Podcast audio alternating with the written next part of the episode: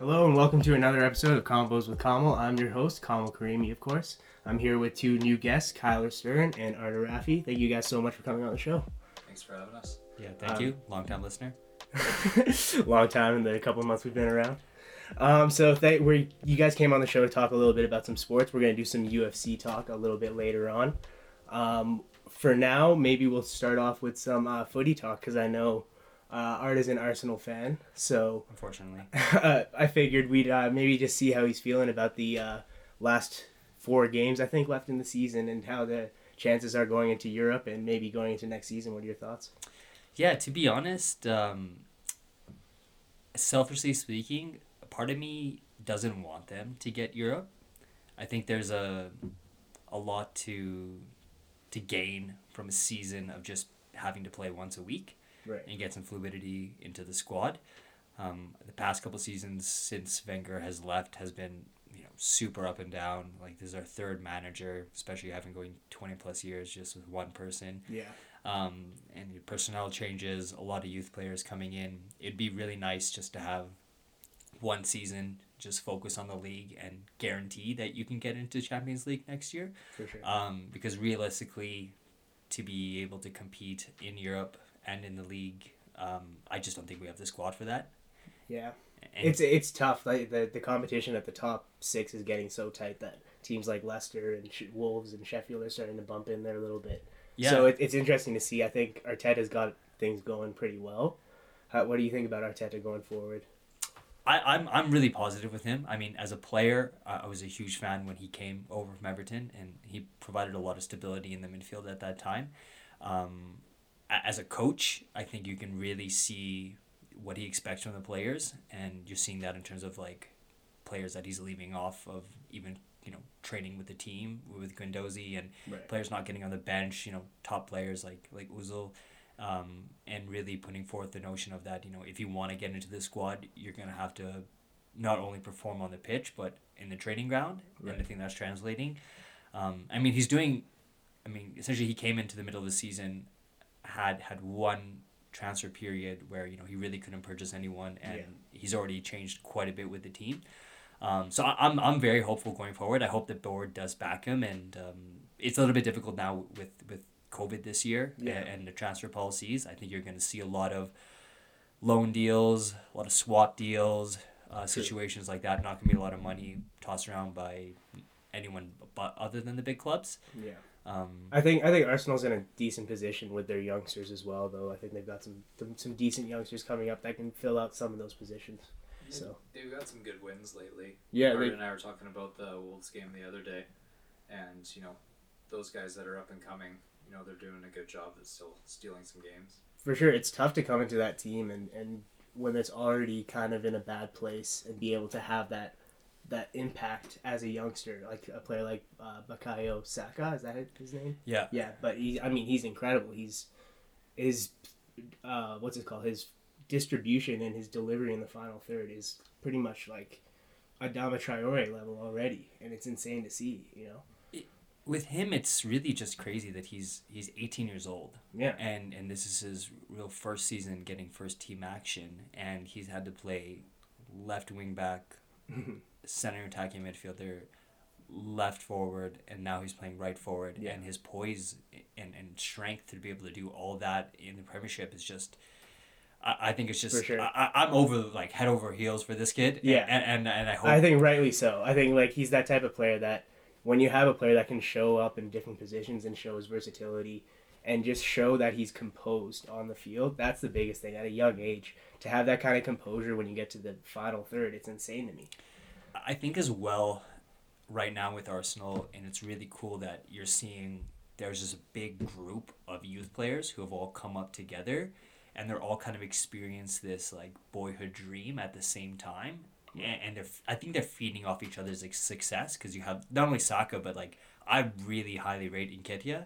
Mhm. And him, him, he's just got like a a knack for goal. today, yeah. Yeah, that, yeah. But I mean, with that, It was just ma- It was just like coming onto the pitch, mistimed. It was just unlucky. But I think that also goes to the expectations of, of what uh, Arteta is expecting from these forwards is like to press and to work Right. hard and to challenge and to put the uh, defensemen under pressure. So that was a little bit reckless, but at the same time, I'm like, if, if you're working hard like that, like I don't I don't knock him for him. For sure. Um, I heard I heard the commentators talking about the competition between Nketiah and Lacazette being so good for those two, like being able to try to push each other to be better players for Arsenal, um, and especially when you talk about not being able to bring too many players in the summer, it might be interesting to see how those players develop next season under Arteta in the system with a full preseason. Yeah. Well, I guess, I guess it won't be really a full preseason anymore, though.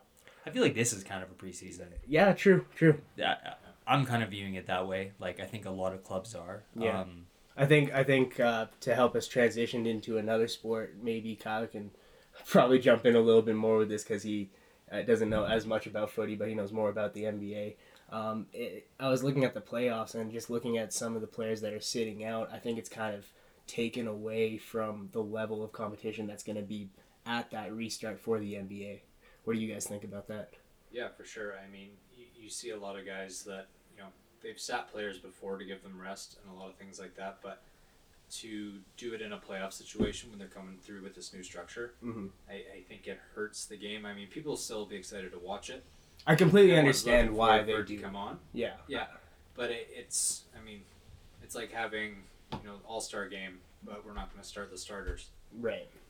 Yeah, I mean the the one team that comes to mind is the Brooklyn Nets, right? Like, the, I was looking today. It looks like there's like seven players that have said they're not going to join in, Yeah. um, due to personal reasons, and like that's completely fine. I completely understand why players would do that, but it also makes you wonder what this tournament's going to be valued as. You know, going forward, like how would we look back on this tournament as far as like the champions are concerned?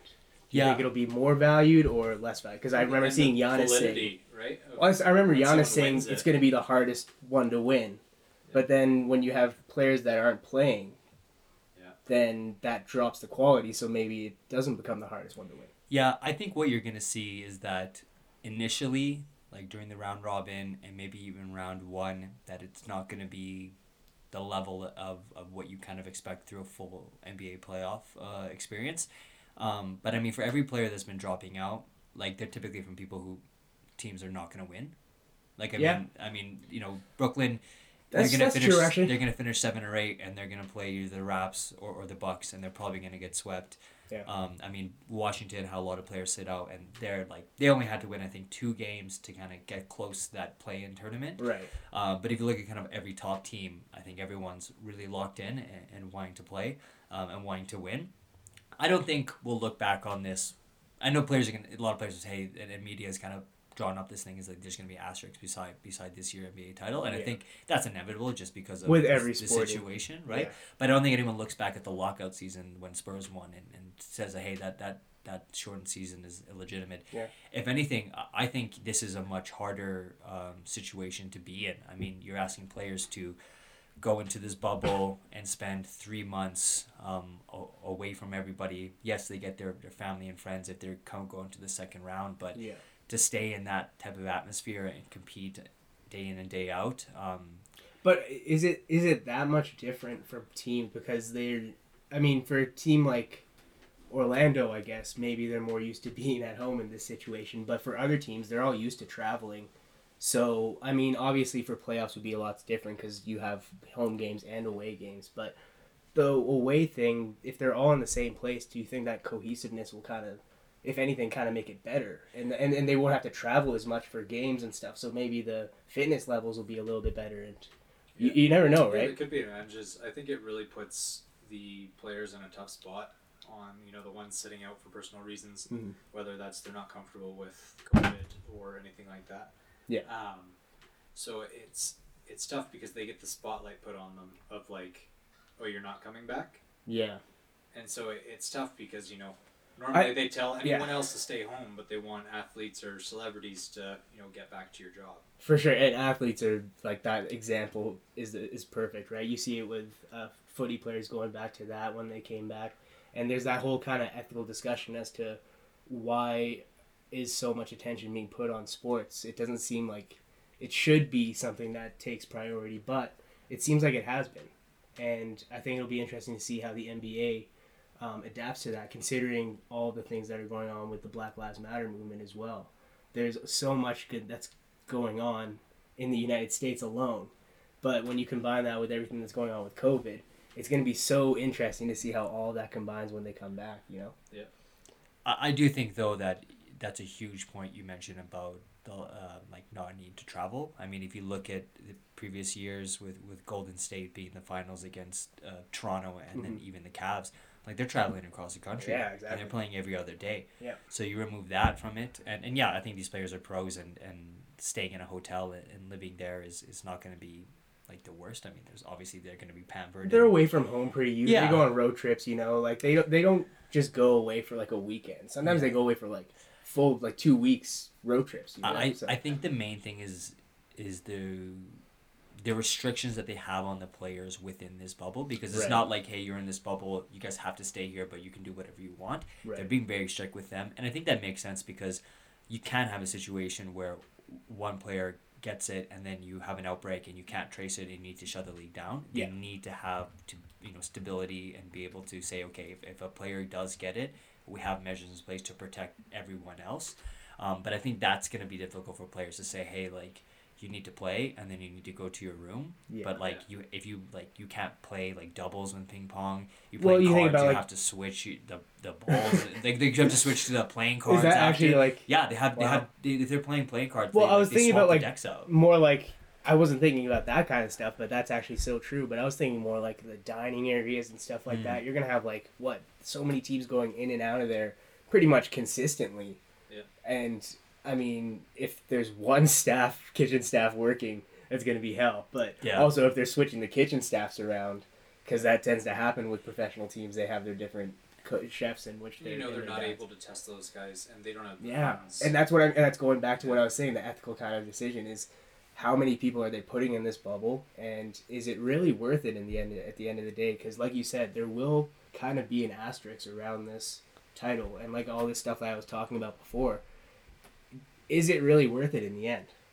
You i think so though Yeah? i, I think long term I mean, I'm happy to see it coming back. Don't get me Yeah. wrong. I'm just trying to play devil's advocate here in the way that it it doesn't from people that don't necessarily follow sports. It might seem a little bit weird that all this stuff is just coming back kind of There's fluidly. the economic portion of it too. That, Yeah. You know, the True. amount of people involved that want that ball rolling again. That's true. It's The like- the sponsorship money This- and all that this stuff is coming their in. job. It's not just a sport to them. To them, it's income. It's Yeah. you know making money, and so yeah, are they putting that above some people's health? I think a couple Yeah. point, couple points to think that is that you you the talks of the NBA resuming were very quiet until the players saw a reduction in their in their salary.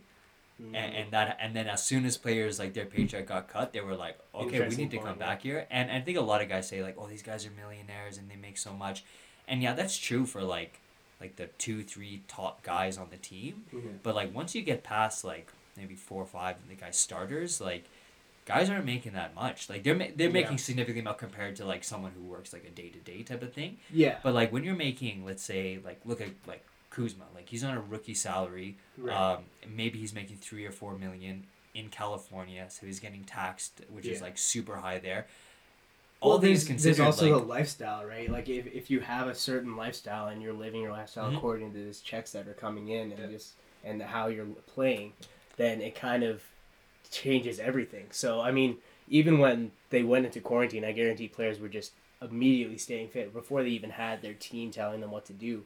Yeah. That's always like a priority for those players and athletes yeah, and I think it'll be really interesting to see that how the uh, I mean everybody talks about the veteran players coming back, and I think it'll be interesting to see if younger teams do do better than older teams in the playoffs. You know, do you do you, do you would you favor that though? Would you think younger disadvantage is adva- I to I, I don't think that that is as much of a factor, the fitness factor for veteran players, because I think, like I said, they're constantly staying fit. And again, there was the Olympics this year, so they're probably going to be staying fit for that if they wanted to go to it. Yep.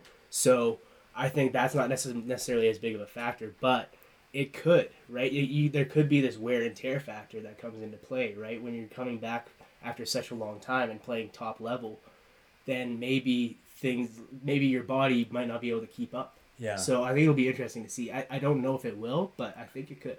I think I think it kind of benefits the veterans because they've gone through so many NBA seasons and they know they know what level they need to be during the playoffs. Right. They know what True. it takes to be a pro athlete. Exactly. Yeah. Right. But when you get a guy like like looking at Memphis, like I'm, I'm a huge Ja Morant fan. Yeah. But I'm like he hasn't. First of all, like when you go to college, like you're not playing 80 games. Like they've Right. you, they play a handful of games comparatively to the NBA. So like even just to take that next step and then to take that next step to the NBA playoffs to know like what type of like mental focus. But do you think that do you think that same pressure will be there considering everything that we've been talking about? I think so. I think you know when you hear about sometimes like NBA games, like practice games, and they're like like look at the Space Jam, uh, like Michael Jordan Yeah, series, right. and then you look at the Olympic Dream Team, and they're like all the players say like these were the best games that we've ever played, closed Right. door, like just Yeah. practice. These guys are ultra competitors, right? Right. And NBA basketball is such. I, I'm because I'm a fairly like new NBA fan over the past like five years, and the reason I I'm like super interested in it is because it's such a like man versus man Mm-hmm. sport. Like you can have one player who can just completely change the game, Definitely. and whether he's Yeah. playing well or where he's playing poor, It's it's unlike any team sport nothing. where you can have like an individual player that makes so like even Makes such a hockey and stuff like that, Yeah. right? Even other five sport uh, games. There's I mean NFL's kind of similar if that you have a quarterback or you have. I, There's I mean even then you still need to the blocking and stuff Yeah. like that, right? So know, if no one's catching the ball, Yeah. or you know, everybody's dropping it. it. Yeah, Yeah. true. If Yeah. you don't have a run game, like there's a lot of factors in there. But in a game like the NBA, you can have a player that just shows up for a game. I mean, even a no name. or quarter. Yeah, Right? exactly right. Get hot for one quarter. This game is done. I, mean, I think like, I think it'll. Uh, that's my favorite part about the playoffs. Actually, Yeah. is seeing like players get hot and just like lead their teams further than you'd ever expect. Like I, I remember Iguodala when he got hot in the finals with Golden State. I was like, I, I didn't like Golden State, but I was like, man, that's dope. That's it. awesome. You know, Yeah. like a veteran showing up Yeah. at the end of the season, playing harder than anybody else on that team defensively Well, is. when you see Awesome. with the round robin, do you think there's going to be a you know exhibition feel to the first first few games? You know, guys. I think they're doing like warm up get their games and feet stuff. under them. Yeah. I There think like that's scrimmages. I know for like the NHL that I was just looking it up. They're doing like these phases, right? So they're doing they did the same with footy where they have like four or five phases that they go through, and usually the last phase is like a couple exhibition games, Yeah. and then they get back into like the proper got swing their of feet things. under them. Yeah, but even then, when they come back to that first game, it's usually like it's usually a bit of mayhem. You know, it's it's not the nicest, most attractive thing, but at that point, you're just so happy to see it come back. You're, you don't care. Yeah. It- It'll be interesting for some of these higher seed teams like one to four in the West and the East, whether they look at the standings and say like, does it really make a difference? First of all, there's no home court, right? Right. So does it really make a difference? You know whether we win these games or not, like in terms of seeding, like Yeah. who you want to avoid and who you want to get, maybe first or second round, avoid certain teams. True. It's Um, a lot more of a strategy game because it's such close quarters compared to a stretched out season. Yeah. Yeah. Like I know looking at the East, like if I'm if I'm Toronto and Boston, like you want that number two, because there's a there's a huge drop off from when you go from from six to seven, right? Either like, But, pro- probably but that being said, if you're Toronto and Boston, you're probably gonna end up two three. So Right. so you're probably gonna end up in the same place together. yeah, You know, so that's that's even I mean that's even more scary. So if anything, you'd want to drop to. I mean, no, that's where you want to be Yeah. realistically. But I mean, that being said, do you guys see Milwaukee coming out of the East, or who do you guys have coming out of the East and West? Who do you who do you guys have as favorites? I know a lot of factors are in play after this quarantine, but based on their form before and based on the league standings and based on the players that might be sitting out for certain teams. to be honest, I, I maybe this is a biased opinion, but I really think Toronto can come out of the East again. I think overall, when I look at like a whole season, the the the stuff and obstacles that they went through, and to still be the second best team in the East. I mean, a lot of people said like their championship was a bit of a fluke, and they weren't even predicting them to finish like top four in the East. Oh, but if you look yeah. at if you look over the past four years, People like, were saying they were, they were a late seed in this season, and you're just like, no, this team is too like hardworking. and now they've done it. You know what I mean? Like they, yeah. Like that team really got over that hump of like we can't take the next step. LeBron keeps kicking us out of the playoffs, Yeah. and then Kawhi came in and he was like, "No, this is how you win." And I think they really got that self belief. I belief mean, you because see players like Fred VanVleet learned so much in that playoffs. Well, right? everyone stepped up Yeah. Yeah. so much more, and I know, think I think the biggest factor for me, like again, biased being a Raptors fan, but Nick Nurse I think is an Ooh. incredible coach, and I think in a situation like this, coaching might become one one of the most important things. I He's mean- respected too. Yeah. and that plays a big part. Guys want to work hard for people that True. you know, they respect true. and they they they like where the vision's going. You Yeah. struggle with some guys that it's like you He know what? seems like the perfect like kind of blend between a player and a proper coach. You know, like Yeah. you kind of want to have that tactical mind and the player mind with it, where you can you can kind of deal with the personalities. But that's the one thing I'll say about the Raptors. They've never really had those personalities. You know, like even Kawhi coming in was like the perfect person for us, right? He was Yeah. just like the least personality possible, possible, but just hardworking. You Yeah. know, and that's really the identity of the Raptors. Yeah. So I think it'll be interesting to see when they come back. So maybe Raptors coming out of the East. What about the West? Clippers, Lakers. I think those two are probably the favorites. But Yeah, I, I mean, I'd Any really dark like horses? to see. I'd really like to see the Lakers start winning. yeah, You know, they they got a good team. They thought with all their additions that it was going to be a great team. they put they put enough work in, right? yeah, and so I mean, I think they they need to earn it now. It's like you have the talent. You guys could be a good team, but like let's let's prove it. Let's show it. Just Yeah. because you have you know the LeBrons and you know those top names, yeah, AD over there. Like everyone needs to work together. Yeah, I think I think that's the thing that kind of pushes people when they say the Lakers are going to win is a player like LeBron. But then again, you look at the Clippers, and maybe that team might be more complete, like we were saying with the Raptors, right? Yeah. A little bit less. I mean, there's a lot of personality with Pat Beverley, but there's there's more hard work I think in that Clippers team, deeper than the Lakers. They Yeah, might get the spotlight less too, though. For Yeah. I think they get overshined by the Lakers, and it's like Yeah, true. You don't know how good they actually are. Well, I think midway through the season, people started realizing that they're not as far behind the Lakers as people They're thought. top-tier team. Yeah, they're they're kind of closer than a lot of people thought. But Yeah. what do you think, Arda? The thing with the the Clippers is that I don't really know who whose team and what team they like. I think that's Doc Rivers' team, right? But when I look at the players that they have and their and their best players, like like they're all very new. They're all very ball dominant, and I don't know really what is their their style really. Right? When I when I watch Lakers all season, like I know how they play. That's LeBron's team. Right. That's AD. And you got role players, and you everyone on that team knows their role. They That's know true. what they need to do. This week they asked J.R. Smith, and like, "How do you think you fit in?" And he's like, "I'm gonna hit corner threes, and I'm gonna defend at a high level."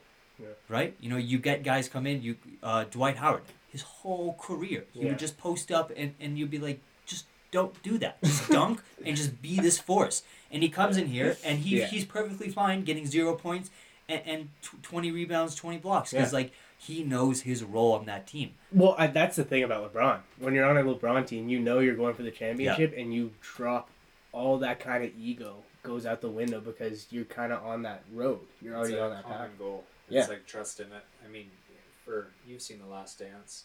Yeah. When they were mm-hmm. talking about the Bulls team, I mean, Rodman was a perfect example of Yeah. that. Of like, he was the best at his job. Yeah. No one worked harder at his job. Oh, that's a Was- perfect example. Was he a star player? I argued a bit with my brother about this the other day because he said, you know, Rodman had the easiest job.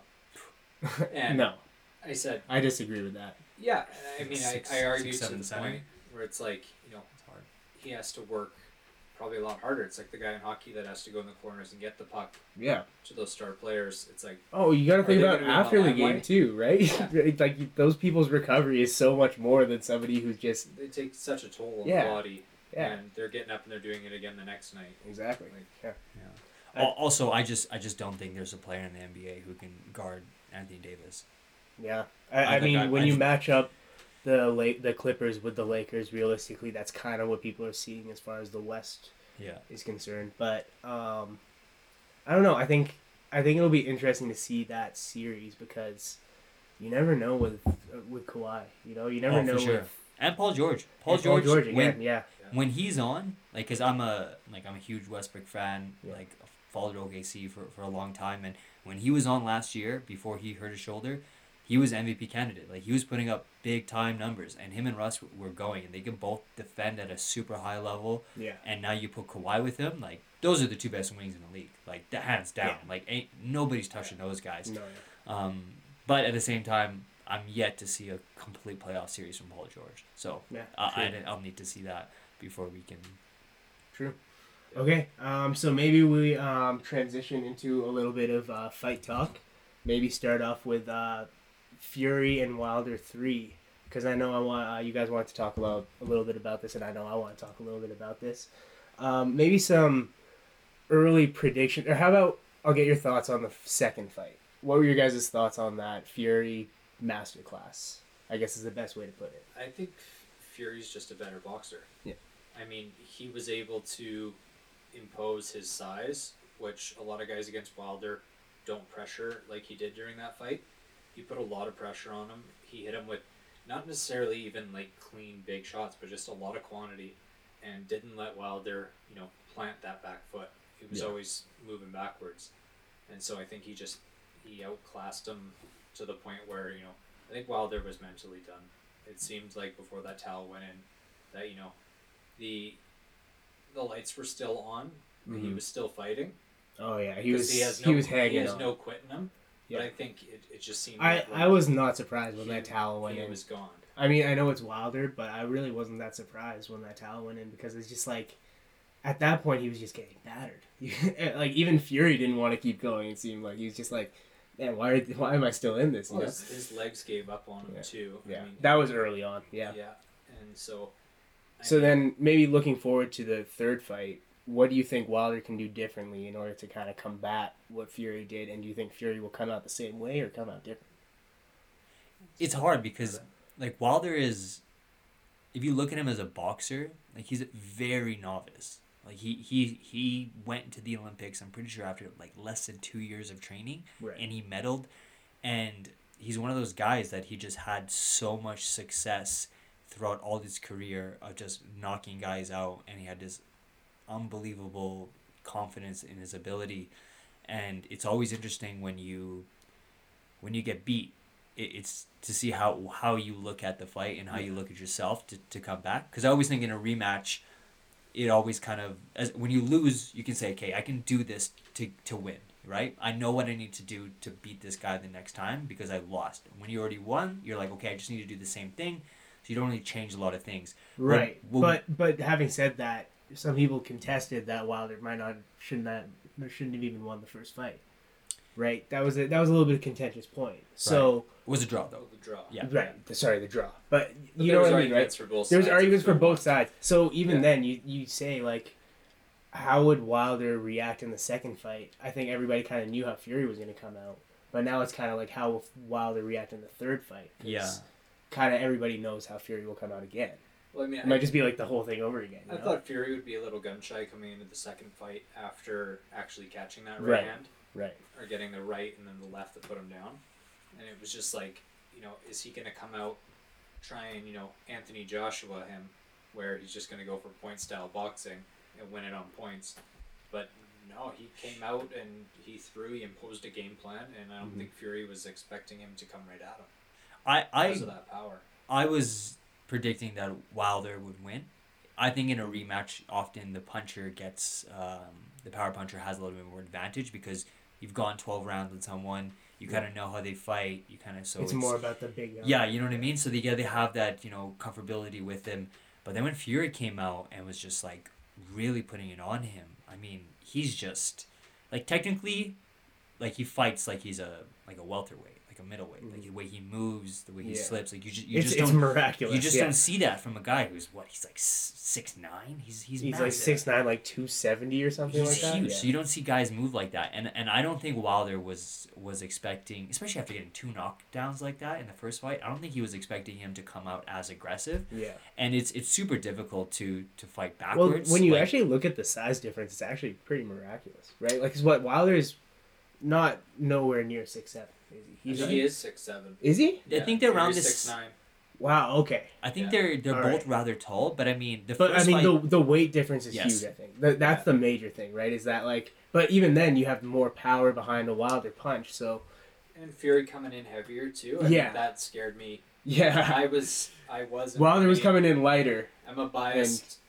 or no, Fury Wilder was coming in heavy too. he came yeah. in heavier, yeah. I'm a biased Fury fan, Mhm. and I still, in the back of my mind, was thinking, you know, Wilder's gonna knock him out in this fight. Yeah. because he, yeah, like you said, study ten rounds, know how he moves. But even at the last rounds, like when we said he was falling over and he's ha- he's kind of struggling, you were just kind of waiting. You know, there's Yeah. there's that chance that maybe that Just eraser needs could And he come was out. pulling them out every every once in a while. He'd For sure. throw a hard right. I mean, looping, feet not planted because he's moving backwards, but he was Yeah. still trying to put him out. Yeah. Exactly, and they were just he was just waiting for like at least one to try to try to get Fury back a little bit, and Yeah. it just never happened. Yeah, and I think in boxing, like weight is not as advantage advantageous as like wrestling or, or more like grappling sports because Yeah. you don't really carry that weight with you and Right. and, and punching power is, is Different. Is a lot of based on you know your, your genetics like and how you punch The technique and stuff. yeah, exactly. Um, and so when Fury was much heavier, I was like, oh, that's interesting. Like, is he gaining this weight because he thinks he can take a punch better? But when he came out, like he was really leaning on Wilder Mhm. and using that weight. Yeah. And And and dirty boxing. yeah, Yeah. and just really making carry, and then also going backwards because everyone like it's easy. T- it's easy to go you know five rounds when you're winning, when you're going forward, when you're pressing a guy.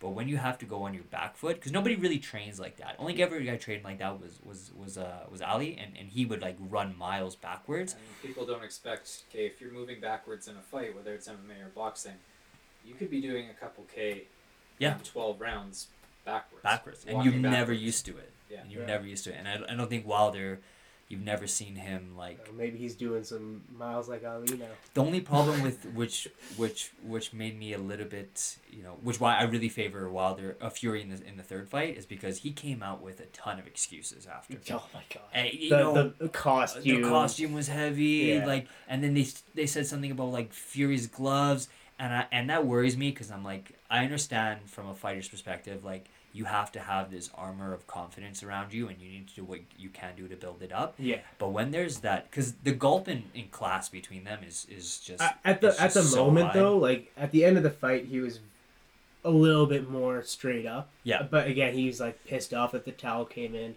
Well, you could compare it to, I mean, loosely to when the first time Mike Tyson got beat. It was like you saw a bit of humanity Yeah. on, you know, this guy's a killer. This guy can't be stopped. He runs through guys. And then for him to go down, I mean, he had his own, I mean, personal issues that played a big role in that. Right.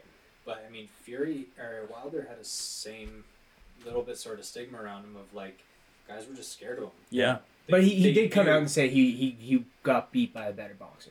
I can't remember the quote exactly, but he straight up said that Fury was the better and, I, and I was happy Yeah. with that until you know the Until- next morning. yeah. I was like, actually, I shouldn't have put my suit on for so long. It was Yeah.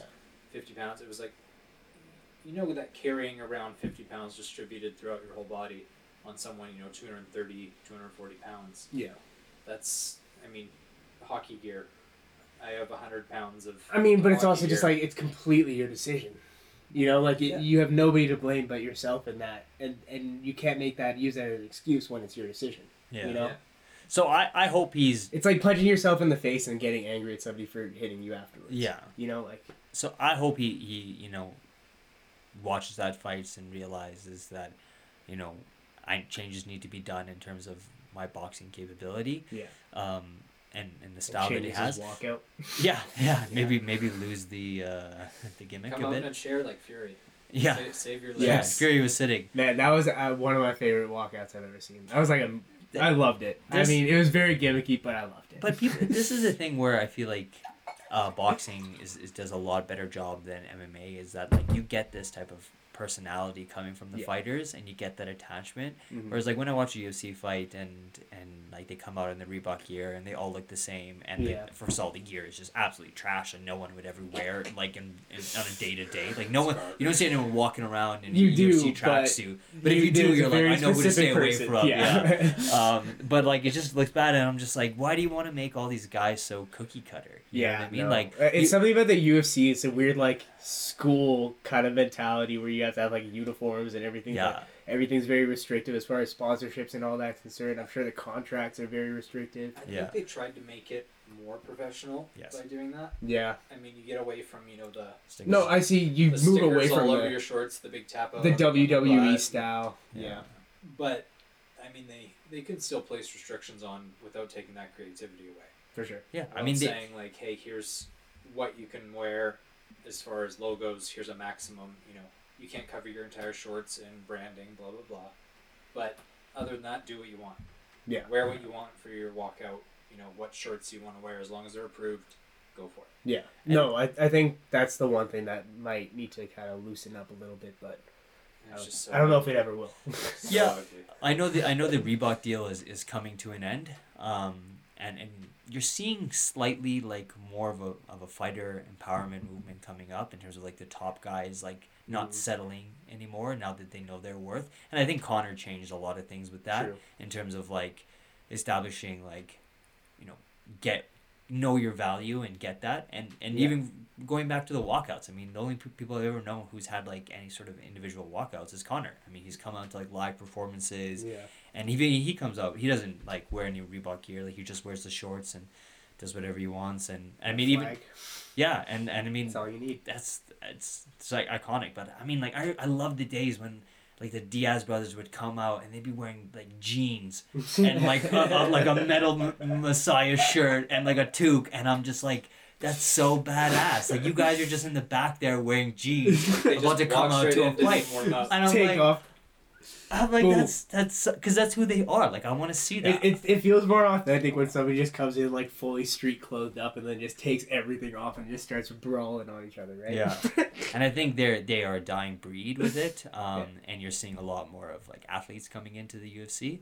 yeah. Um, but yeah, I think I think eventually, It's true. It's becoming much more technical. yeah. Yeah. But I but I think the competition between different promotions. Um, I know Bellator is, is, is really coming up and, Right. and offering a lot of uh, um, opportunity for, for like high level athletes to go there. I mean, like Rory MacDonald went over, you know, Mousasi, and these are the guys that I, I think are like pound for pound, like s- some of the greats, and, and they'll still fight for a long time. And they get well paid there. They have opportunity for sponsorships and actually being treated Yeah. a little bit more like as, it's as nice to see because I, I know like I was I was I just keep popping WWE keeps popping in my head because I was watching that John Oliver report about it where he was talking about how they've literally created kind of a monopoly where anytime a wrestling corporation starts getting bigger they buy them out Mm.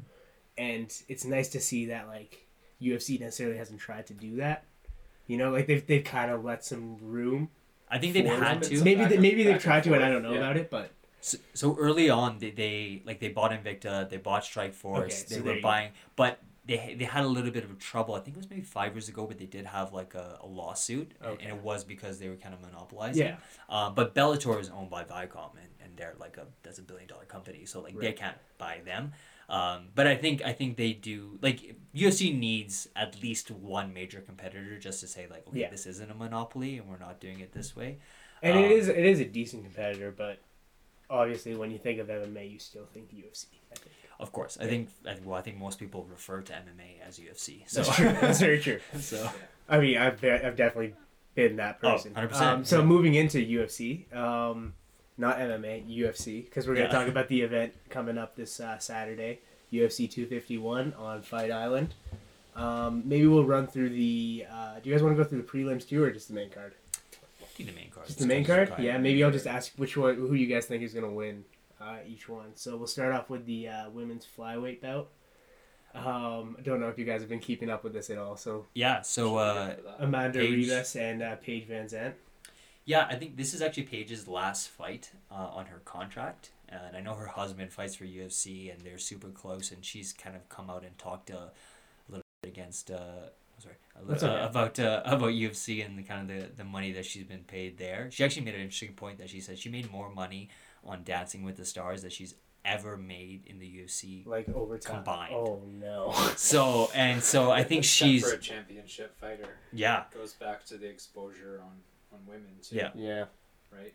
That the draw that these these big cards are getting.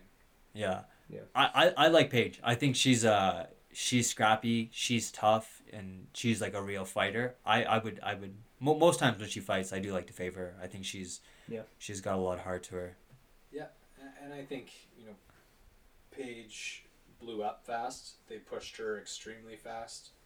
Um, I mean, she had a couple surgeries that put her out for a long time. And when she did Dancing with the Stars, Right. so I mean, she's a lot to prove coming back. Mm-hmm. But I, I think she's skilled enough that you know, she can she can win this fight.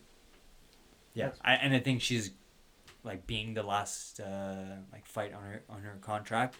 She'll She's she wants to get paid when she leaves, or she wants UFC to want her to stay and, Right. and pay well, and that's a that's a big um, incentive on her end.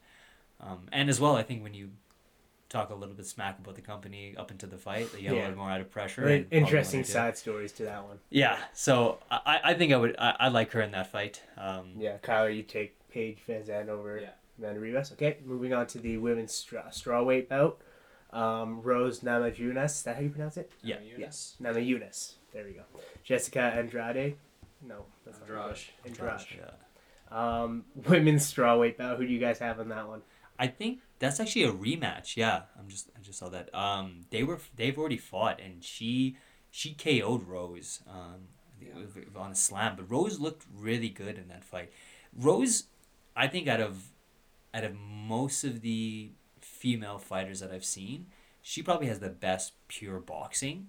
Yeah. And she trains out of uh, same camp as Justin Gaethje and Trevor Wittman out of, out of Denver Okay. and like when I when I see her train and and kind of her warm up and hit mitts and just kind of shadow box, she she really like has fundamentals. And I mean, you saw that shot where she put out um, uh, Joanna Yeah. and, and she she's really got some pop in her, and she's and she came into the UFC so young, and, and you know I- I Ultimate think- Fighter and Yeah, and I followed her since the Ultimate Fighter and was a big fan.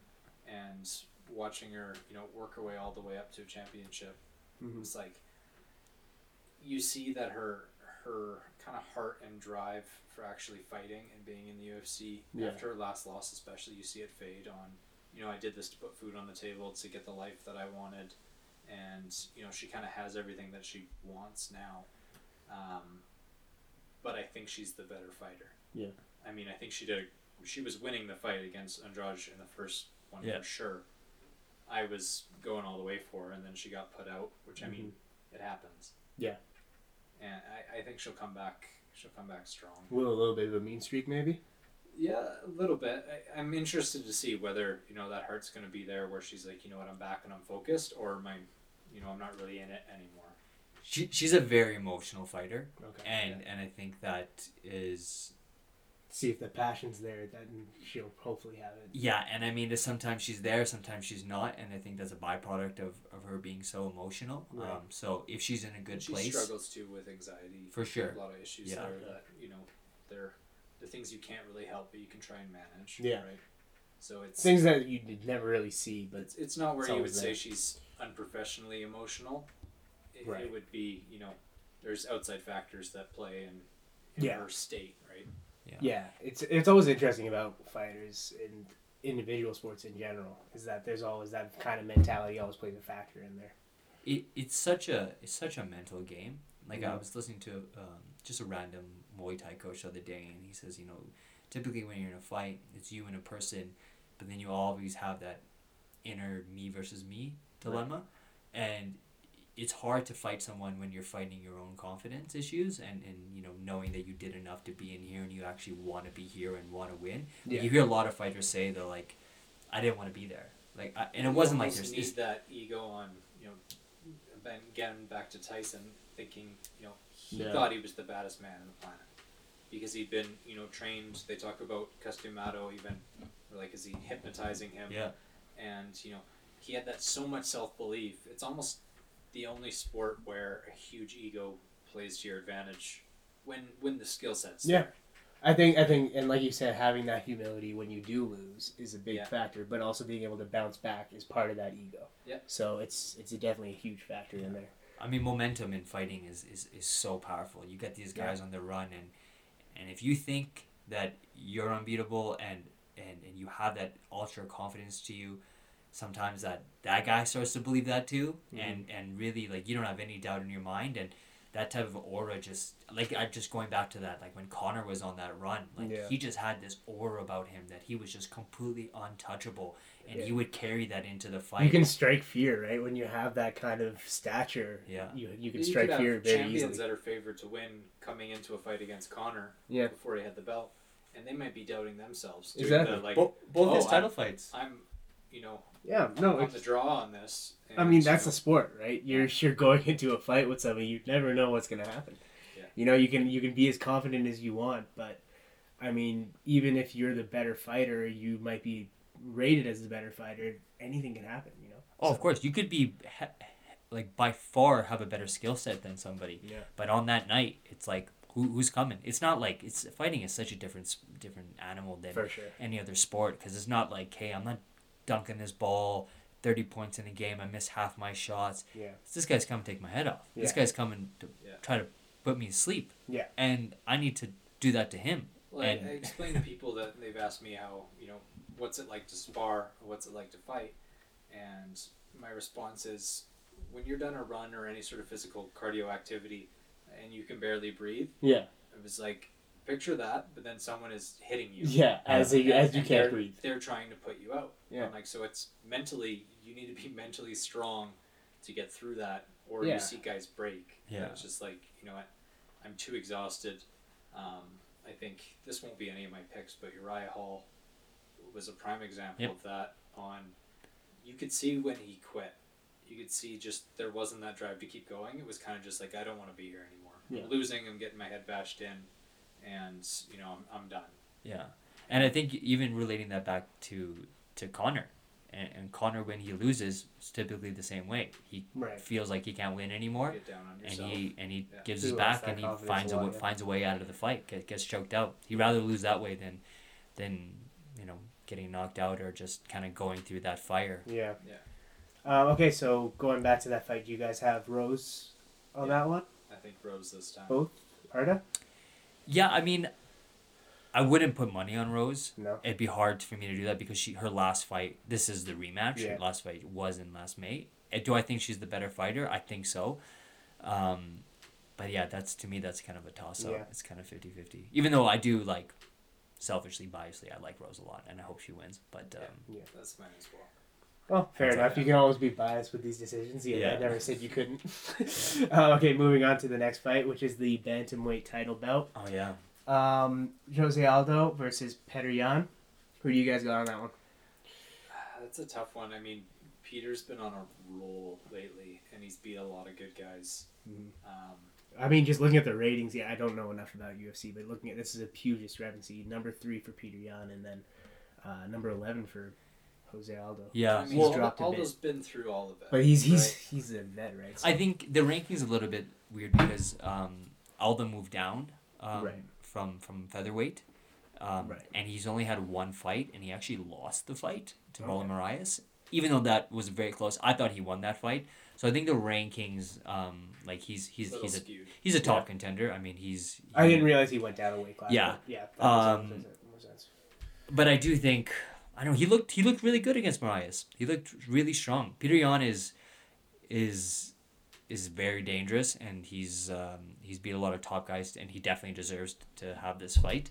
Um, I would probably favor Peter in that fight, but Aldo is just you know one thing with Aldo is that he stopped kicking a long time ago, and Yeah. his leg kicks were probably I don't know second to maybe only to maybe Barboza, like a couple guys. think that a guy that he's facing here, with, I, I assume he'd want to keep it on the feet. Yeah. Peter for sure. Do you think without that threat of the takedown that he throws more leg kicks in this fight? Yeah, I mean, you would think that's kind of why he stopped kicking because Yeah. people started catching his kicks. I think in general, though, leg kicks is is kind of transitioned from fighters going from thigh kicks to um, calf kicks, like Yeah. low, because it's harder to catch and it's harder to take guys down. Well, it's a little safer, and you start beating up a guy's calf like that, you, you can hit it a lot more than. I feel like it's easier to wear down. Yeah. I mean, you only need. I mean, there's so less tissue in that Yeah. calf muscle, right? And so you only need a good like Justin Gaethje says Yeah. like he'll never throw a, a thigh kick again. He's like, all I need is three to the calf, and that guy's compromised. And you're seeing it a lot. And also, I think the distance is that when you throw a leg kick, you're very easy to get countered by a straight punch. Whereas when you throw a calf Yeah. kick, you can be a little bit farther away. I would like to see him throw kicks because it's like, man, I mean that your Uriah Faber fight. I know that's a long time ago, but like he would batter guys with leg kicks, Yeah. really batter. I think Aldo's really come into his own in terms of like conditioning wise and knowing, you know, what pace he can fight at to go five rounds. I kind of compare him a little bit to uh, Yo Romero, where they kind of know like I kind of got to counter and just kind of, you know, stay in the pocket and, and use Yeah. my experience to kind of beat the guy. But Peter Yan is also I, I think what makes this card so great is I haven't been able to give a definitive answer On on Yeah. who I them? think will win Yeah. on any of them so Yeah. far. Nice. I mean, it could be a toss up either way. I mean, So then, who are you leaning towards for the Peter Yan and Jose Aldo? I lean towards Peter Yan. Yeah. I mean, I don't want to count Aldo out at all. Yeah. I mean, he's an animal. But, hmm.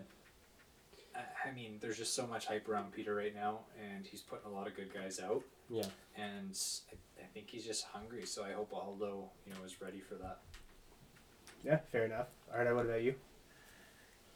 Yeah, I think I, if I had to like someone said, "Hey, you're gonna bet on," I'd probably bet on on Peter Yan. Um, same thing though. Al- Aldo's been through so many title fights. You know, Yeah. he's he's he's he's fought so many different places, and he's he's been here before, and and that type of experience is just, especially in fighting, is just so invaluable.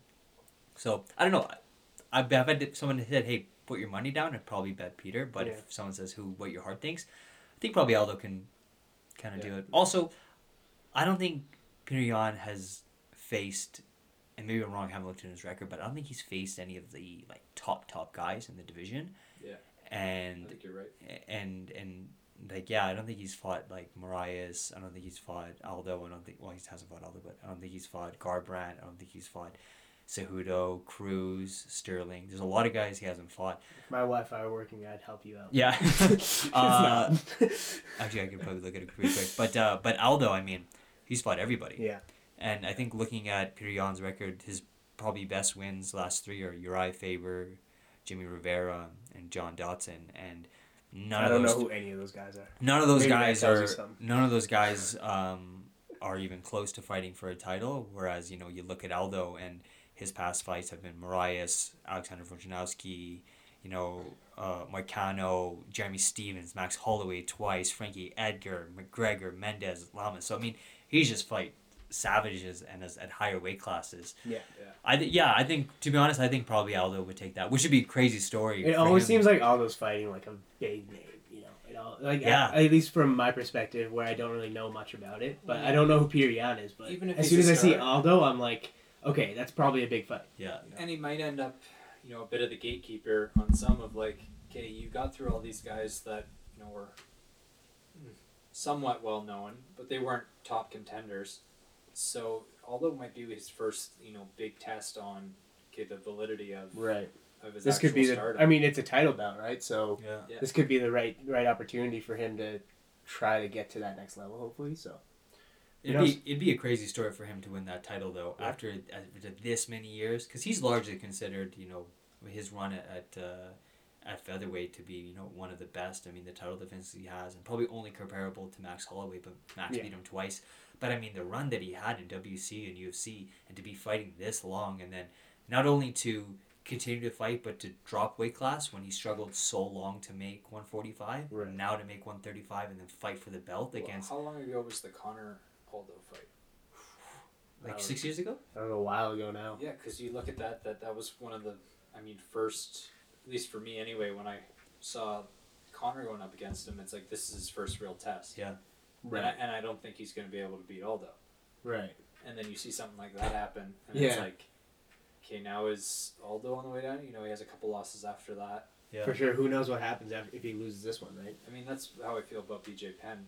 It's like he was a legend, but I didn't want him to stop fighting. yeah Okay, Right. so Yeah. speaking of Max Holloway, um, transitioning into the next fight, which is the uh, featherweight title bout between Alexander Volkanovski and Max Holloway. Who do you guys have on that one? I don't know. That's another start tough one. there, 'cause That's a tough one. I mean, the last fight, I think Volkanovski won every round, but I'd say it was close. Like it was slim.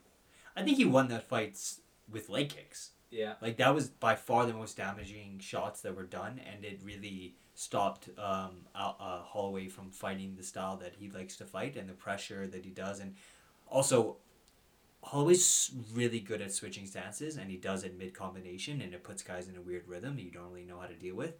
Um, but he took away that lead, lead leg from him, and it really that really messed up his game plan, and he Yeah. couldn't he couldn't really get going in that fight. But it was those situations where we talked about like who do you favor in a rematch? When I look at it, like Volkanovski fought the perfect fight, and I don't think he can fight better than what he did against that. Right? He says he wants to go for a knockout. we'll see. The Hawaiians are a little bit, you know, those island guys are a little bit tougher. They're they're different. Uh, but with Holloway, he They stay there's- awake. yeah, yeah. Uh, but Holloway's got like so much that he can look at that fight to say, okay, I didn't do this, and this is what I need to do. Um, and it'll be interesting because t- going into the first fight, you would have thought, okay, advantage for, um, for Alex would be on, on the ground, and he'll want to take him down. But he stood up with him, and and he really that that leg kick really really changed the dynamic of the fight quite His, early. his hands look good too. Yep. I mean, he was able to make a lot of contact. Um, I think Holloway is dynamic enough that he can come in with a different game plan, or come in and fix those things that he was deficient in. Yeah. Um, so I think he'll need to start earlier because typically Max, like, as the round goes, he'll pick up his accuracy, he'll pick up his volume, pressure. He does it over time, and I don't, and I think Alex really went at him early Yeah. and didn't allow him to kind of gain any momentum. So I think if Max, that rhythm. yeah, Max needs to, I think, impose himself a little bit, a little bit earlier in the fight as well because they have a huge height discrepancy. Like I'm pretty sure Alex is like five five, and and Max is what like five ten, like five eleven, like that. So he can really, yeah, I think he's got to use that that distance, and also he's gonna need better movement in terms of staying away from the leg kick. Because Yeah. Alex is a former rugby player. Like I've seen pictures of him, he was like two hundred thirty pounds. Like he was a unit Yeah. and to come down to this weight and Yeah. that type of and he's also another island guy as well like Yeah. He's So who do you have? That. Who do you think? Who who'd you put money on if you had to? oh man that's tough it, this and just what Kyler was saying about these fights Yeah. like you, you never know it's one of those You're things not where- actually putting money. Don't worry. I mean I might but uh, not yet, at least. uh to be honest the way that first fight went I think I have to favor Alex on a rematch again just because watching it like he had power, he had wrestling, and I think he sometimes you just see a guy has his number, and that's not to say I don't think Max can can't beat any other feather, featherweight out there and Mhm. a lot of lightweights. I just think that's a it's for some reason it's just a bad matchup for him. I don't know why. I, I think I want to go with Max. Just uh, a part of me is telling me that you know, can Volkanovski execute that perfect game plan again? Hmm. It's like they've seen each other fight now. They fought each other. right. They've been through it. It's hard to do the same thing twice. I- If you know, It's hard you- to do perfection away with leg kicks. I'm hoping Max comes in with a different strategy of you know I got to keep him at at range, keep away from the leg kicks. You know, be able to move from stance to stance, Mm-hmm. and you know, i i- it's it's tough. Yeah. It's a tough one. I mean, he'll probably be the undercard coming in. Underdog, yeah. Underdog, sorry.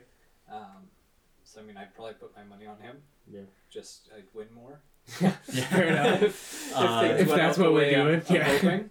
But I think I think the only thing with Max is that he's he's a specialist and he's really good at what he does, but he he I've never seen him really in a fight kind of change his his approach and Yeah. change it like hey this isn't working this is what I'm gonna do and in that first fight when his leg was compromised I was looking to him to like okay you're gonna find that next level you're gonna do what you need to do to win this fight and actually you know overcome this this deficit that you're feeling right now and I mean and I didn't see that in him, and and I don't think that's because you know he wasn't trying. I just don't think that when you when you've been successful this long and you and you've fought this long and you've won this many times, Mhm. sometimes you just are who you are, and I don't know if you can add you know anymore because I don't think he's gonna. he It's hard to push yourself when you're Yeah. failing, yeah. Yeah, it, it, When it- you've done it all, it's hard to push yourself. I feel like, yeah. and to add more at that point, I mean, he, he's not going to be able to. He's he's a great grappler, but I don't think his his road to victory is by trying to take Alex down I or, it's the ground. now. yeah,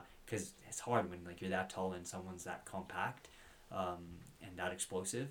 So it's gonna. I think it's gonna be another exchange on the feet. Um, but I think if Max wa- wants to make things different, I think he needs to push and push early and and because typically if you want to nullify someone's kick, you get them moving backwards. It's Yeah. way harder to kick when someone's pressuring you. I mean, look at uh, going back to Edson Barboza. He's probably one of the best kickers in, in MMA. And any guy who's ever beat him, just puts pressure on him. Get in his face, push him back. And I think Max will probably need to do that. But Alex has a lot of power. And, Yeah. and he can really generate some real torque because he's he's a small guy, but Max got has got a lot to of try and check those too. yes, I mean, if he if he starts wearing them early, it's like you can't wait to start checking those. yeah, Let let Volkanovski pay for throwing that kick. I yeah. mean, hard to check the those calf kicks though. calf kicks. Yeah, the, the, the, the, the knee, the thigh kicks are a little bit easier. You just raise that knee, but when someone comes at you that that quick, that low, it's uh, I think it's just one of those techniques that is it's so new that like, Yeah. which is so which is so funny because like MMA is not not a very like old sport, but Yeah. you've seen guys fight for so long, and then all of a sudden, like I think I think Benson Henderson was the first one to do those calf kicks, and even then, like he hadn't really mastered it. Like he was throwing it, but like never really with like real mean intent. But then it's just come in, and you see guys doing it now, and guys are just like, oh, this is like completely changing everything. Like you Yeah. can take away someone's movement. Especially once they get that timing down. Yeah. So, you know that guy has pressure on his front leg. Yeah. You know when he's pushing down on that and he's set, and he's not Heavy on his back foot. leg. Yeah. Yeah. when he's heavy on that front foot and you start landing those kicks, they're doing a lot more damage than you know. I think it plays into style too. Yeah. You have some Muay Thai guys versus you know like Thai boxing where guys are lighter on their feet. Very light. They're bouncing around a lot. It's like they might be able to you know get out of the way of those kicks. Um, Traditionally, though, the boxing stance is very heavy on the front foot, well, and and that's the Max is a boxer. And yeah, I was gonna say, you know, Henderson. You look at a guy like that where it's like, okay, you're just gonna attack that front leg Mhm. all day long because he's in a set, you know, typical boxer stance. Legs are a little wider apart, weight on the front foot. So yeah, it'll be interesting.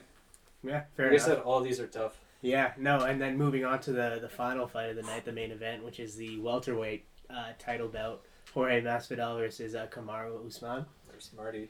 Who you guys Mar- got? Marty Usman. Um, I I like how I like how it says Kamaru though. It's a nice, yeah. nice touch. Um, It doesn't have Marty in the quotations though. Usually it has like a quotation. yeah. and, like in between. I, I don't feel, I don't think he likes going by that No, name. I don't think he That's not Fair his- enough. Yeah.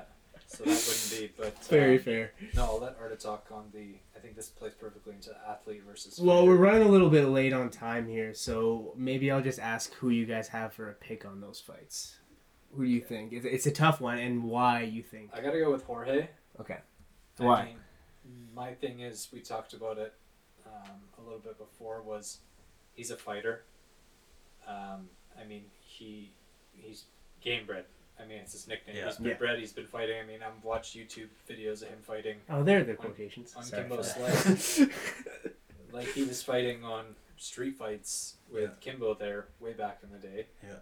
and like the guy's just mean. I mean, Darren Till was one of my favorite fighters, and you know they're going back and forth, and then for him to put someone like that out, like out cold, like that, I'm like, he could do that to anyone. Yeah. He's that much of a brawler, but he's still technically versed. He can Mm. wrestle. He can fight on the hand, or on the uh, on the feet. Yeah, I think enough. I think overall, he is um, a better mixed martial artist than Usman. I think Uz- Usman is a, a high level wrestler, uh, very physically imposing, um, has this supreme confidence. To So him. he's got a 14 pound weight advantage on Masvidal too.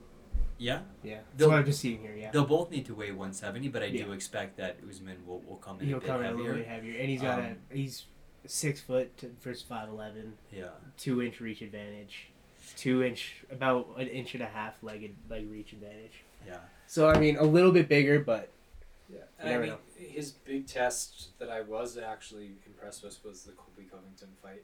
yes, because I thought Colby would, you know, kind of show him for what he was. He seemed like a guy that, like he kind of said, not really much of a fighter, an extreme athlete, but he, I don't know. I just I don't think of Kamaru Usman as a, you know, like well, Game- significantly game-bred less fighter. fights. Significantly less fights than Jorge Oh, Masvidal. yeah. I'm just looking at the record here, um, but 16 one and oh. 0. I, I do know as well. Like I have um, uh, some friends who um, who wrestled uh, at the national level in Canada, and they know him through wrestling when Yeah. when he was growing up, and uh, and not to like, I don't think this is like I don't know the complete validity to these stories and everything with it, but he is he was the type of guy who would like would um, not not the most strongest willed person at that time and maybe things have changed you know when you're young you're a different person than who you are but Right. i know there's stories of him like in the wrestling room just you know really getting defeated Yeah. um like physically and morally. Yeah. Um, and wrestling does that. like we said, mentality is a Yeah. huge factor. Rest, re- and wrestling as well is just Yeah. like just a different breed in itself. Like that's just like That's the true, most too. grueling sport ever.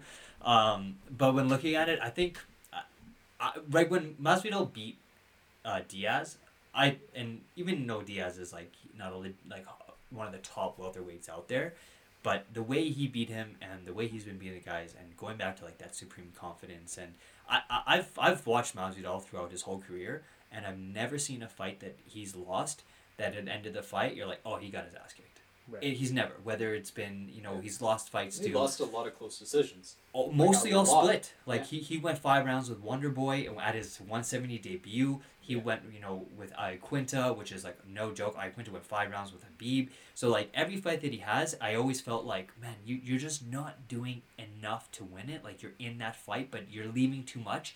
And recently, he's been going for it. Like he's he's really realized like okay, this is my time, and thi- I gotta take this out of the judge's hand. And I mean, he telling people he's been baptizing, and he's been, Yeah. he's been baptizing guys now for, for a while. And that, that Diaz fight too, like if they didn't stop that in the fight, I think that might be one of the because I know Diaz has been stopped once before by Josh Thomson, but I think he would he could have that fight was close to being stopped. Like he was he was putting Diaz in some trouble. Diaz was never going to quit. He's No. not that kind of guy that'll stop. You got to literally beat him until someone stops it for you. Yeah, Um, And I- and I you do missed the Ben Askren Yeah. sleep that was murder. when he put him Uh, to bed twice. Yeah, I do think one, and a lot of people are talking about that. Um, oh, it's six days notice. Like he's gonna have a cardio advantage and this and that, and and I do think there is some points to that. But looking at the timeline, Masvidal and Usman was supposed to happen originally. Yeah. And they couldn't agree to terms with Masvidal, and that was about about three four weeks ago, uh, where they they ch- started six weeks. They started discussions on it. Right, and Yeah. so he had already been training to fight Usman. So I don't necessarily think this is like that much of a of like a of a short notice fight. It's not like when Michael Bisping was fought Luke Rockhold and he was on a movie set and he was th- that much heavier and Yeah. you know had had to come in and, and it was so much against him. When I see this, I was like, yeah, he's he was training and maybe for the past three weeks he's taken a little bit easier, but 170 is very easy for him to make. I mean, he made Well, and they- 155. you They know, whole. I. I watched an interview of Ariel and, and him this morning. Um, they did well. He was at his hotel room, just a twenty minute chat, and he made note that you know I haven't been in the gym sparring, blah blah blah, but I've been staying active.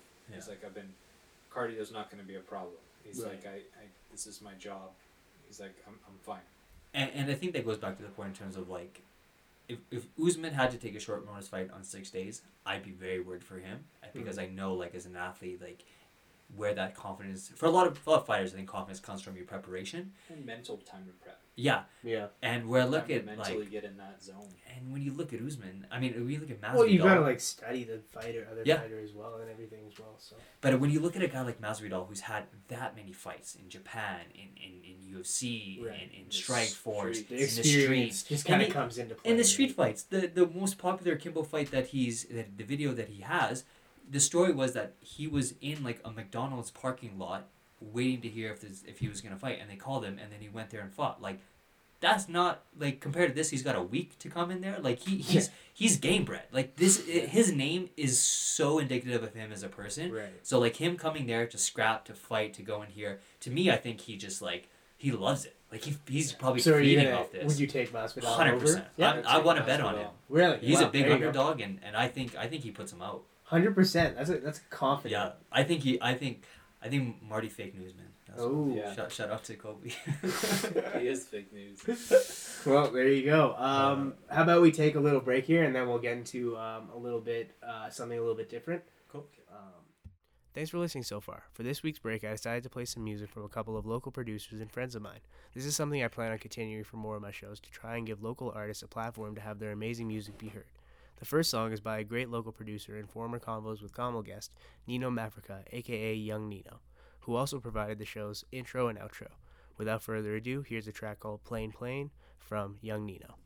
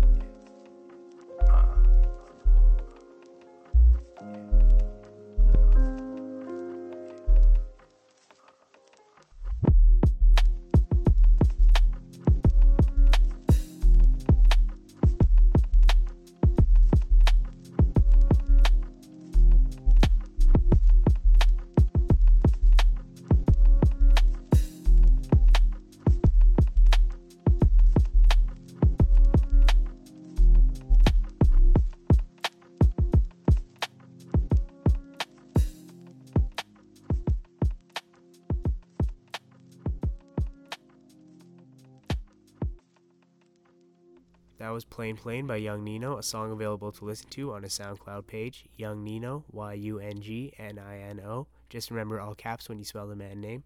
Uh, we'll hear more from Nino in the weeks to come. Next up is another friend of mine and local producer. Here's M. Fergs with his track Sun on My Skin.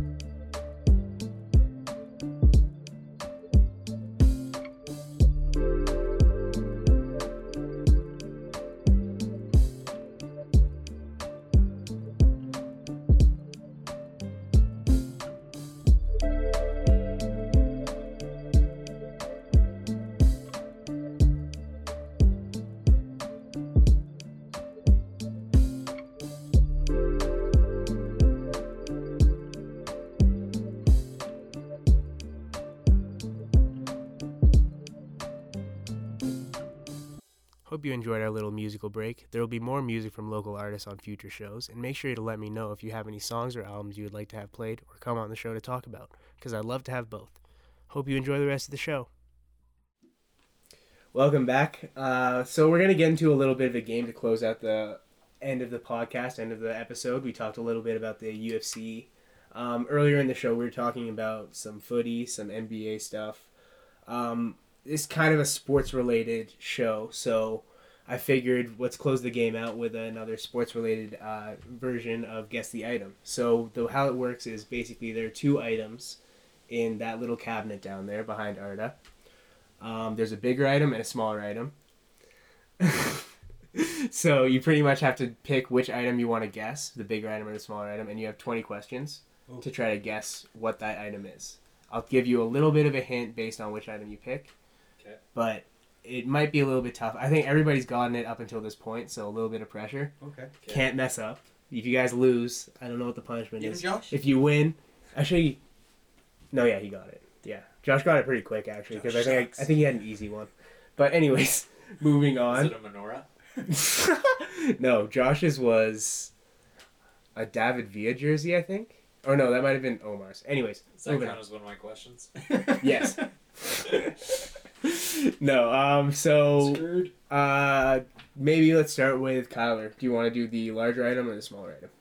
Let's go for the large item. Okay, I think that'll work out better for you, anyways. Okay. So you have twenty questions. Um, you know what? I'm just gonna say. I don't. Do you want it easier or harder? Do you want a, a good clue or Let's go harder. harder? Okay, so it's just sports related then. I'm not gonna give you the sport. Okay.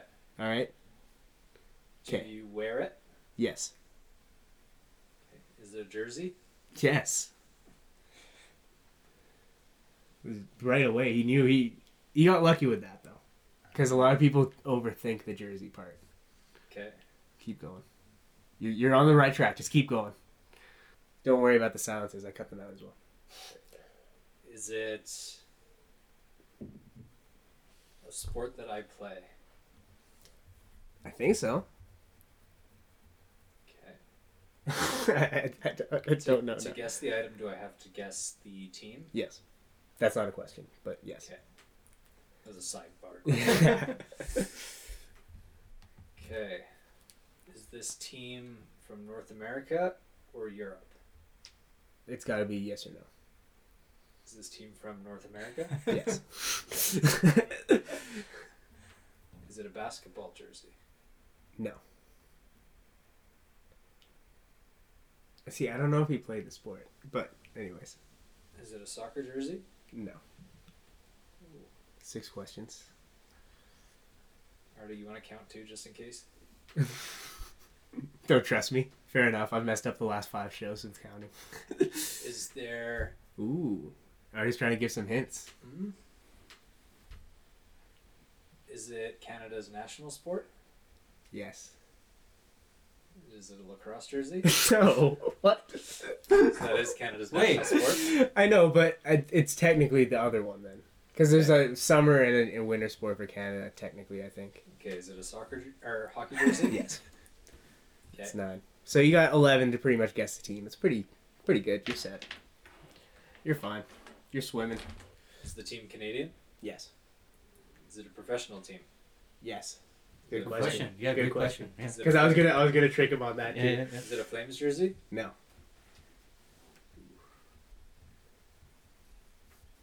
You got enough to just guess the rest of the teams, I think. Did I already ask if it was Canadian? Yes. yes. That's the question, though. I'm not telling you.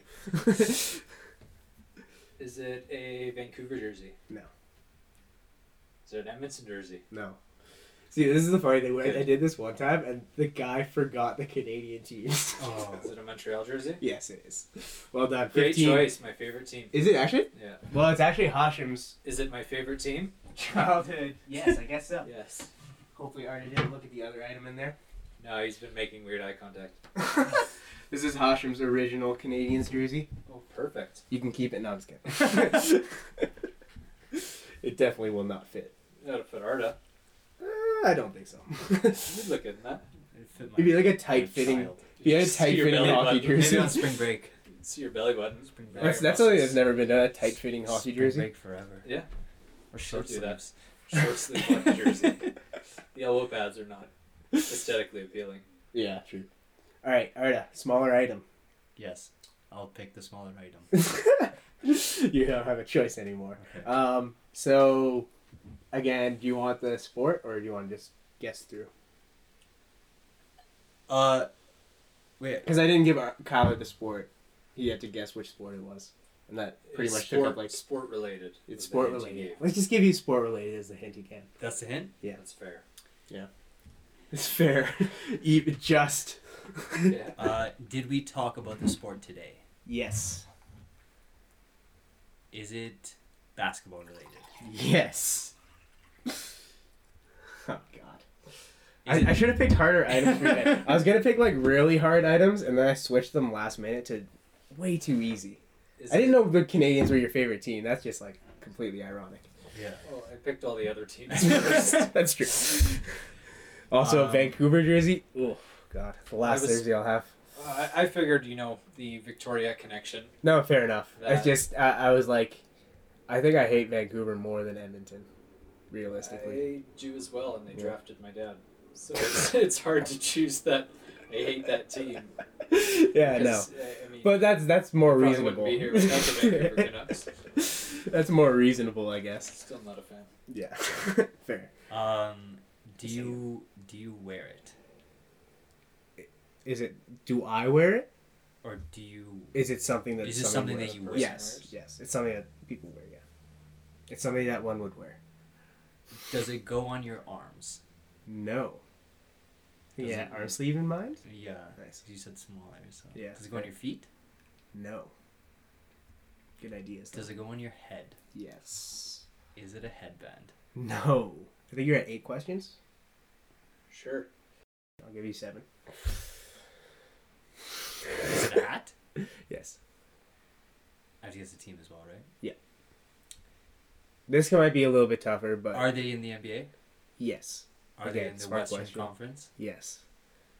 He doesn't narrow it down at this point. Are they a playoff team? Yeah. uh, No.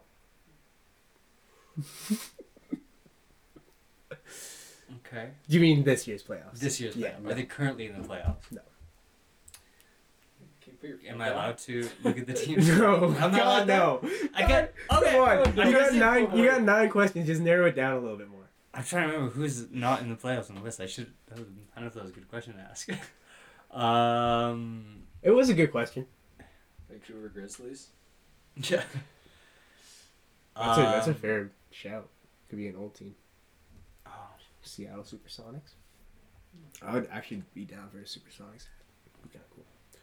Oh, are they going to Orlando for the NBA bubble? No. No, hey. Uh, I, so, I, I don't think so. you don't think so? So I'm trying to think who's who's left that's Who's not very who's good. not good in the West. I'm blanking to think who's the worst teams in the in the West right now. Think about climate, maybe. Might be a good question to ask. Yeah, you can try to narrow it down a little bit more. I'm just trying to remember which all teams are in the playoffs right now. Or direction. It's- it United becomes a lot harder, though, I find. north. When you actually have to try to think like what it could be, it becomes harder to think of like the teams and like the little things in these. I find people try to start to struggle. I tried to think about what you would own. Yeah, and that Oh, doesn't yeah. help. That doesn't necessarily help. No. because I don't necessarily use things that I own. Uh, I sometimes just have things that are kicking around from my buddies or my brothers. So maybe maybe something Hashim or Qasim has, but it's not. Too many hints.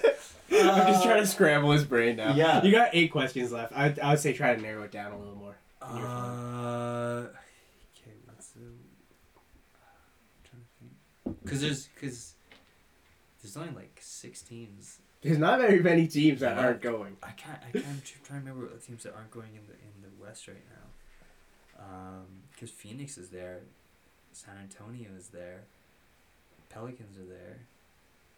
Um, who's in the West? I think he's gonna get it before you. You think so? Yeah, he's at twelve. Well, I kind of messed up the count, but Uh, okay. he could be at like seventeen. I don't know why I can't. I'm having. I'm completely drawing a blank on on crappy Western Conference teams. I went to a Clippers Nuggets game once. Oh, yeah, both those are in Orlando though. Yeah. Not true. Nuggets did make that. Yeah, they're they're good. Nuggets are good. I like the Nuggets. They weren't when I watched. Jamal Murray. Uh, yeah. He had an interesting break. Very true. Um, shoot here. Uh, I didn't even think of that when I said Yeah. Jamal Murray. That's the weirdest part. yeah, super strange. Uh, okay. Um, Western Conference teams that are, I. It's so strange. I can't like. Um, Freezing. I know. I don't know why. Okay, so go. You got the LA teams. You have Denver. You have Utah. You have OKC. You have um, Memphis. You have Houston. You have Pelicans. Did I say San Antonio? I think I said San You Antonio. Say it again anyway. But I'm counting. Trying Uh, to count out all the West teams. Um, yeah, because there's, yeah, I'm trying to think of that. I think you should just try to narrow it down. You got so many questions left. I don't even know what more I can ask to narrow it down. Uh, You could try to ask like about We- past their past. You could try to ask about Yeah, their cha- players. Championships, star, Which star players they star have. potential. yeah, I can't even remember any of teams though. I can't remember what basketball is. Um, I think the fact that Josh won is throwing him off. yeah, now there's so much pressure. If I don't I'm get trying this to. and I'm trying to think about what Josh had to actually guess. I think it was something easy. We'll go with Mm. that.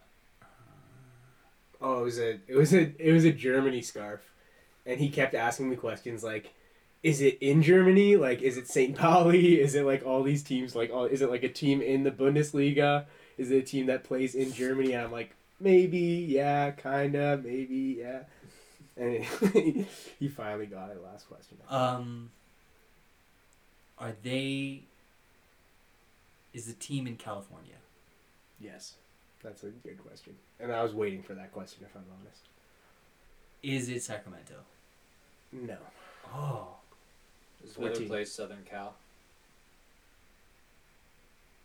Cali have You know, you know the place that I lived, right? Hmm?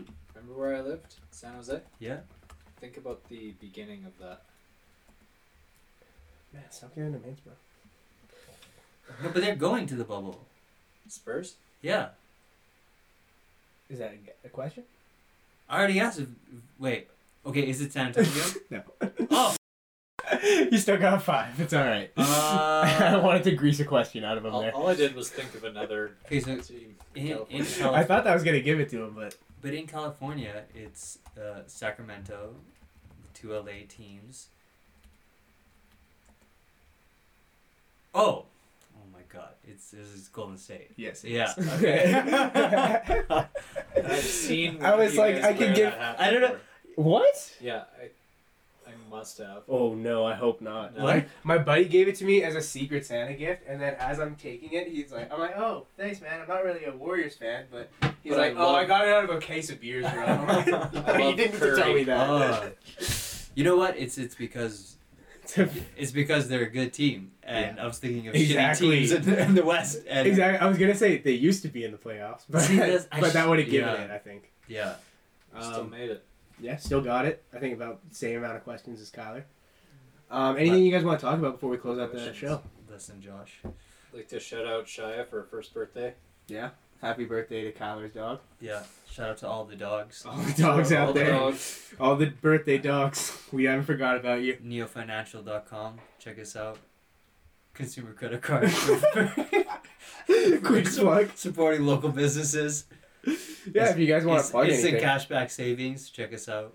If you guys want to plug any awareness links, anything, any projects you guys are working on, mixtapes. Yeah. Check us out, Weldon FC at Yeah, uh, At Well NFC. yeah at Weldon FC at Instagram. I gotta make like a Well NFC stamp. Yes, great Yeah, content. Plug, plug my art. So Yeah. Yes. modern art is dead underscore uh, because the one without underscore was taken. Oh, assholes. Uh, I gotta stop swearing. I'm swearing more than anybody else. so all I of uh, all the proceeds from all the art sold uh, go to a charity of your choice. nice. Um, so I usually leave that up to the people that have bought it. Different things matter to them. Um, lately, a lot of the ones have gone into the Black Lives Matter, Nice. um, as well as uh, COVID relief. Um, so if you want to check that out, and if you don't have money to buy anything, um, I mean, change.org. Yeah. Went on the the other day to sign one petition, and you know you can easily just click Yeah. Petitions on a or hundred yeah. different petitions that you know they will make a difference, and it takes two seconds out of your day as well. for sure. It really doesn't take much Yeah. time. So that's sorry. At modern art is dead Underscore. underscore. Yeah. Underscore is important. Don't It forget is. the underscore because you might end up at some other asshole's page. Yeah. Climate Why do I change. keep swearing? Climate change is real. Black Lives Matter. Yeah. Investigate 311. Fuck Trump. Epstein didn't kill himself. I miss you, Phil. Uh, that might be my favorite one.